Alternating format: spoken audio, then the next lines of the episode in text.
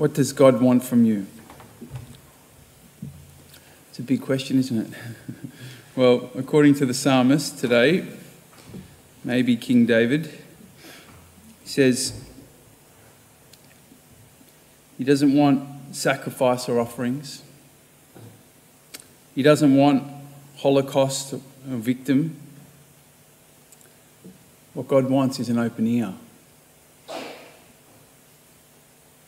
In other words, God doesn't just want our religious performance as if we could earn His love, or earn His acceptance, or earn His salvation.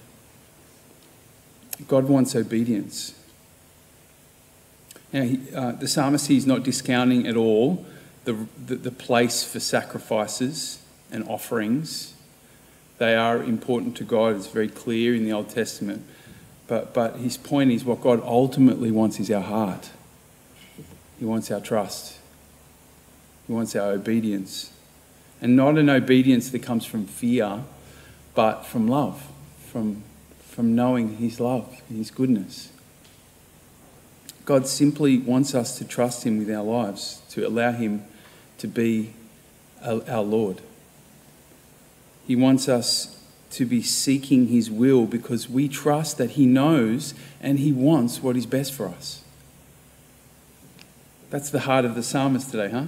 Here I am, Lord, I come to do your will. He's saying this not out of compulsion, but because he himself has encountered the beauty and the sweetness of his God, the faithfulness of his God, even in the midst of all his weakness and failures. Listen to him. My God, I delight in your law in the depth of my heart. Isn't that beautiful? What are you delighting in at the moment?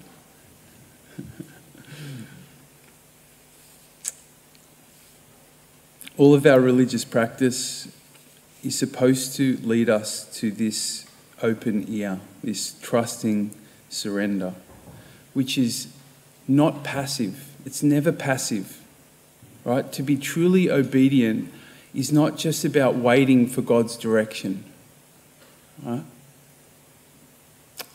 Obedience requires us to be active, to be on the move, to be seeking out God's will intentionally, right?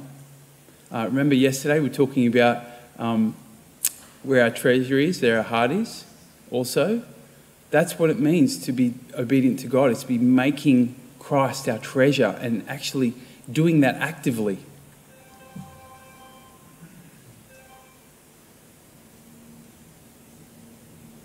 To be obedient means to be leaning in to our Lord, intentionally doing what we can to pursue His will.